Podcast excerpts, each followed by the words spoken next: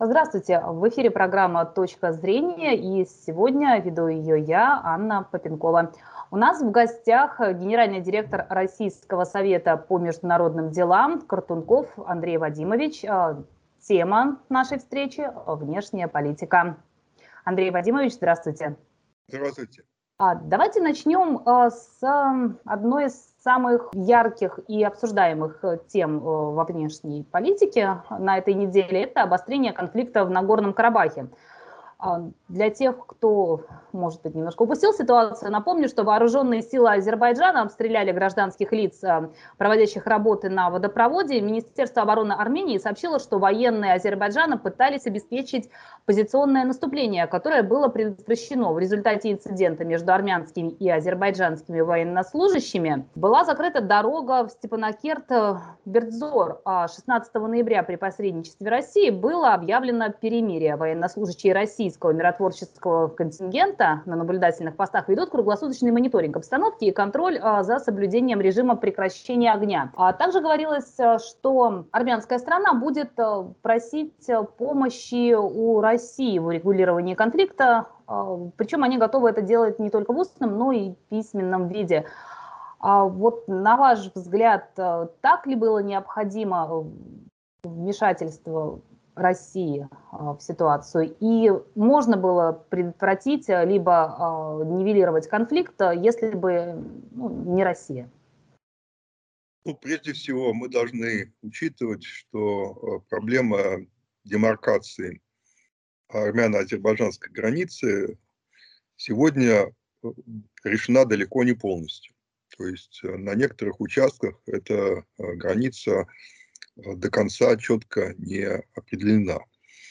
А, и, а, в общем-то, а, обе стороны апеллируют к старым картам еще советского периода, где, в общем, есть вот эта административная граница, которая тогда, в общем, считалась не очень существенной, а сегодня она приобретает характер государства. И поэтому какие-то недоразумения, наверное, неизбежны трудно в такой ситуации избежать э, разночтений, разных интерпретаций. Конечно, каждая из сторон, в общем, пытается э, каким-то образом получить больше. А, но а, при этом мы должны также исходить из того, что, в принципе, вот на данном этапе э, ни одна из сторон не заинтересована в крупной эскалации. То есть у армянской стороны просто на это нет ресурсов, нет сил а азербайджанская сторона вынуждена считаться с тем, что если начнется серьезный конфликт, затрагивающий территорию не непризнанного Нагорного Карабаха, а самой Армении, то тогда Россия будет вынуждена выполнить свои союзнические обязательства в отношении Еревана и в конфликт вмешаться. Что, конечно, совершенно не соответствует интересам Баку. Поэтому посредничество России в данном случае, наверное, не просто желательно, но в каком-то смысле и незаменимо поскольку никакой другой игрок а, не имеет таких возможностей, которые имеет а, российская сторона. Э, я думаю, что, скорее всего, какие-то инциденты, к сожалению, еще будут иметь место, но я очень надеюсь, что российские а, дипломаты, может быть, в каких-то случаях и российские военные смогут эти конфликты быстро гасить. И тогда, а, наверное, основным вопросом останется э, вопрос а, о военнопленных, которые еще частично не возвращены, вопрос о минных полях, там карты минных полей, азербайджанская сторона жалуется, что армянская сторона не передала карты этих полей, а, ну и, конечно, будущее самого Нагорного Карабаха, здесь тоже у сторон есть очень разные, ну, по сути дела, несовместимые позиции относительно этой территории.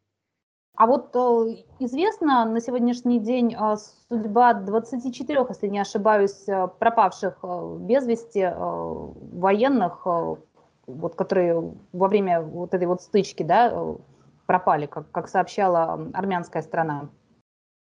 Ну, значит, официальная версия заключается в том, что там несколько я не помню точную цифру, не, не, некоторое количество этих людей э, могли попасть в плен к азербайджанской стороне. И, конечно, вот проблема военнопленных, она, к сожалению, до сих пор полностью не решена.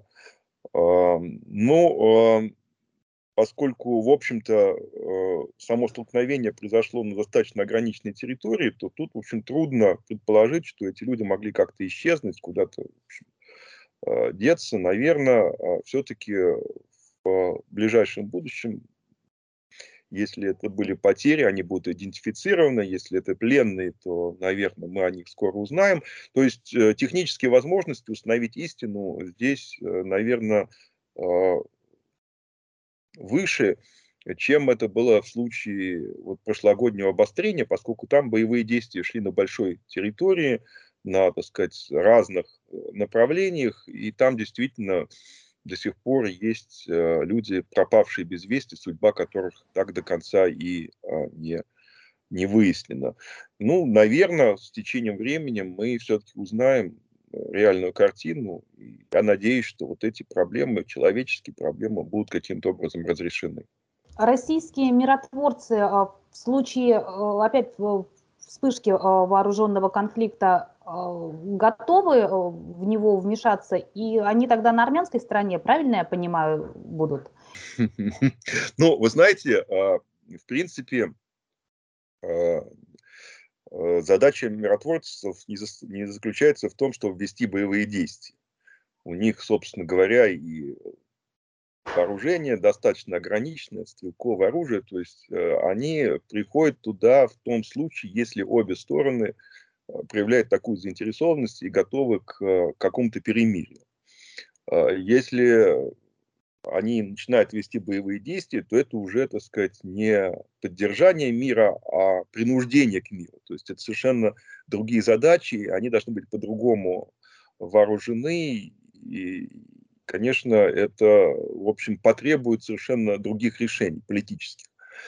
Вот, поэтому я думаю, что сейчас, э, если говорить вот о диверсификации функций э, миротворческих сил, которые Россия развернула а, в этом регионе, то диверсификация должна идти в несколько другом направлении.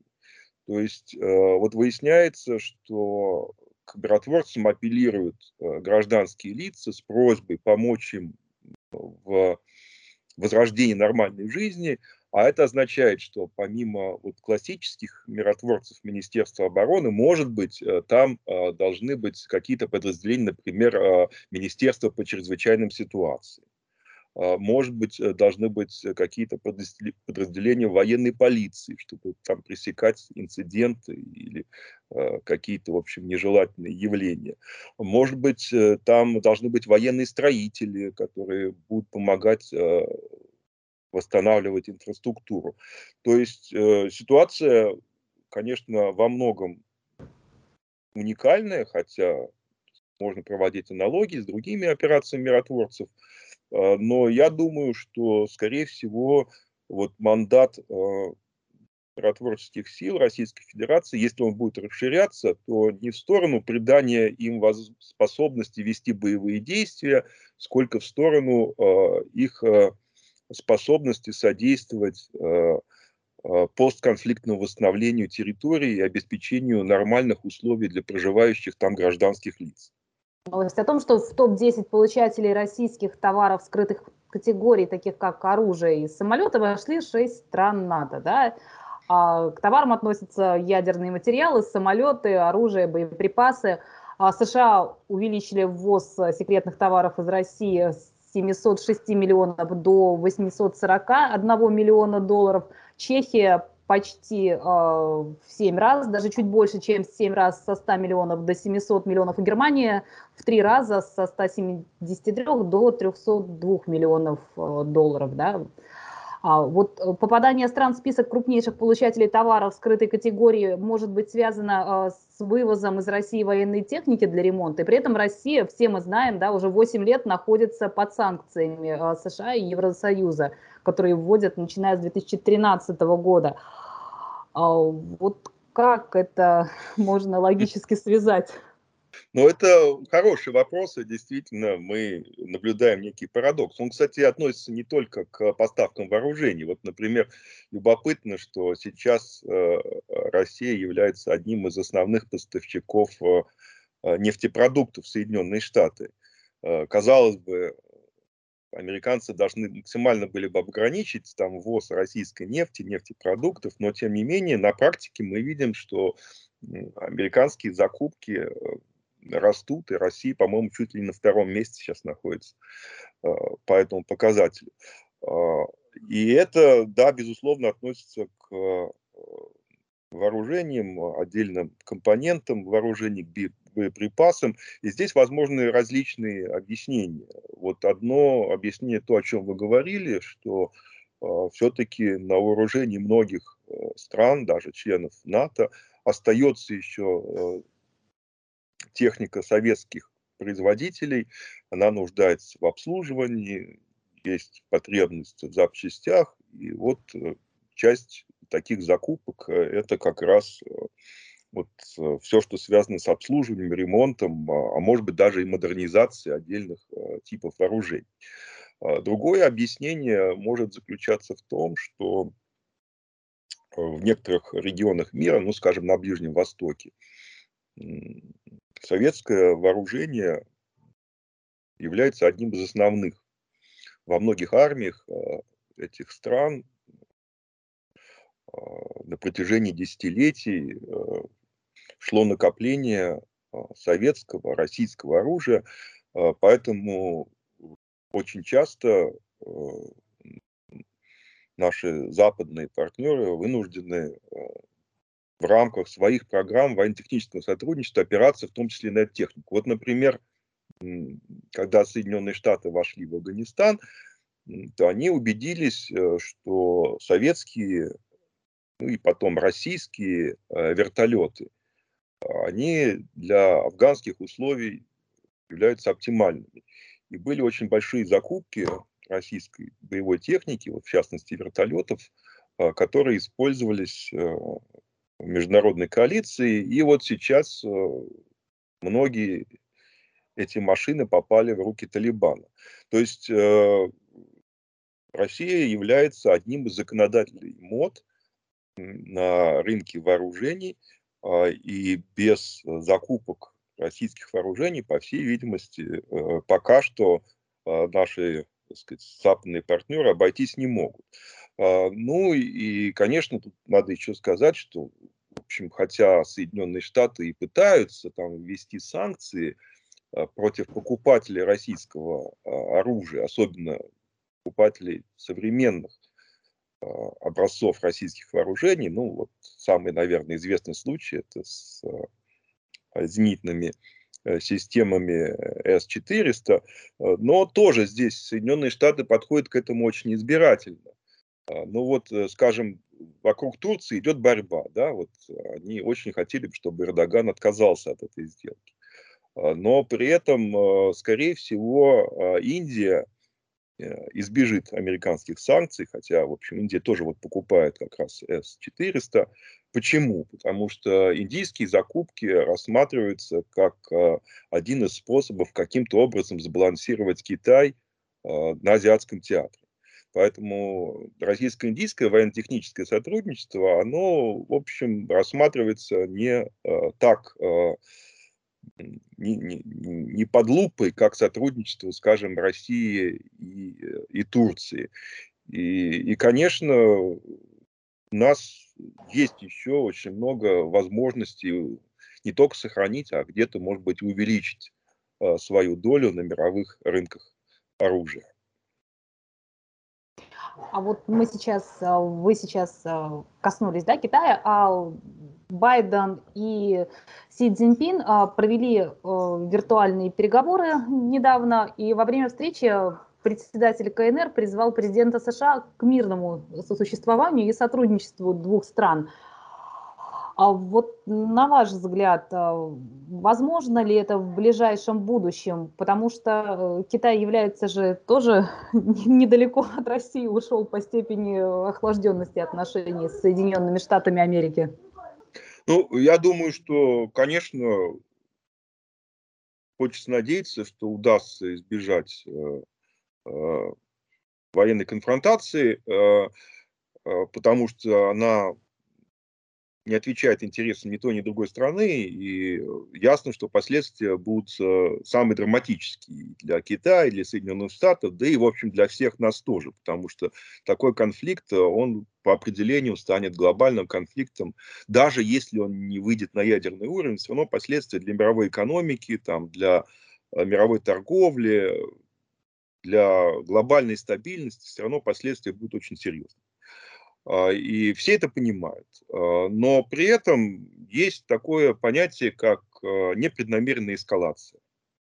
И вот э, когда э, никто не хочет отступать, когда, скажем, там Китай настаивает на том, что Тайвань является частью китайской территории, а Соединенные Штаты настаивают на том, что любое присоединение, воссоединение Тайваня должно пройти исключительно э, мирным путем, ну вот здесь э, есть э, основа для конфликтов. Возможно, скажем, если столкновение судов или самолетов в Тайваньском проливе или в Южно-Китайском море. А, и вот такие инциденты, которые в обычной ситуации, ну, скорее всего, не имели бы серьезных последствий, в условиях напряженности и нервозности они могут повлечь за собой э, ну, такую вот эскалацию и э, начало серьезного конфликта. Поэтому мне кажется, что пока что риски э, все-таки не очень высокие, но они существуют, и, конечно, желательно, чтобы они были ниже, чем сегодня. А вот, опять же, на ваш профессиональный взгляд, кто может, э, скажем так, э, пойти на уступки э, на вот этой вот большой политической и экономической арене США или Китай? Не должен, а именно вот может пойти. И почему? Я думаю, что в каких-то областях Китай может пойти на большие уступки, чем Соединенные Штаты. Ну, например, в торговле. Если посмотреть вот на ход переговоров еще при администрации Трампа, то основные уступки делали все-таки Китаем. А, и тут можно спорить, почему а, Китай, ну, я думаю, что это скорее говорит об уверенности Китая, чем о слабости. То есть они все равно уверены, что экономически они будут догонять и перегонять Соединенные Штаты, и эти тактические отступления для них не принципиальны. А вот, скажем, в области технологий Китай не пойдет на уступки, он будет создавать э, свои системы э, новейших технологий, параллельные платформы, э, и я думаю, что Китай вполне определенно намерен перехватить лидерство в таких областях, как, скажем, искусственный интеллект. А в геополитике у Китая есть красные линии. Вот я говорил о Тайване, конечно, независимость Тайваня – это красная линия, после которой, в общем, может начаться конфликт. А, есть такие линии в Южно-Китайском море тоже. А, вот. Если говорить а, о других акваториях, скажем, об Индийском океане, то здесь, наверное, Китай может пойти на какие-то компромиссы. Но есть пределы, потому что просто подчиняться Соединенным Штатам, конечно, Китай не будет. И Си Цзяньпин себя проявил в качестве очень жесткого лидера, э, не склонного к односторонним уступкам, э, и особенно после Афганистана, когда Соединенные Штаты продемонстрировали свою слабость и, ну, скажем так, не очень высокий уровень организованности. Поэтому здесь, э, я думаю, риски сохраняются, и пределы китайской гибкости, они существуют, и не надо, в общем, преувеличивать готовность Китая к односторонним уступкам. Напоминаю, а в гостях программы «Точка зрения» у нас сегодня был генеральный директор Российского совета по международным делам Андрей Картунов. А передачу провела для вас я, Анна Попенкова. Андрей Вадимович, спасибо, что пришли к нам в гости. Хорошего вам дня. Мы вас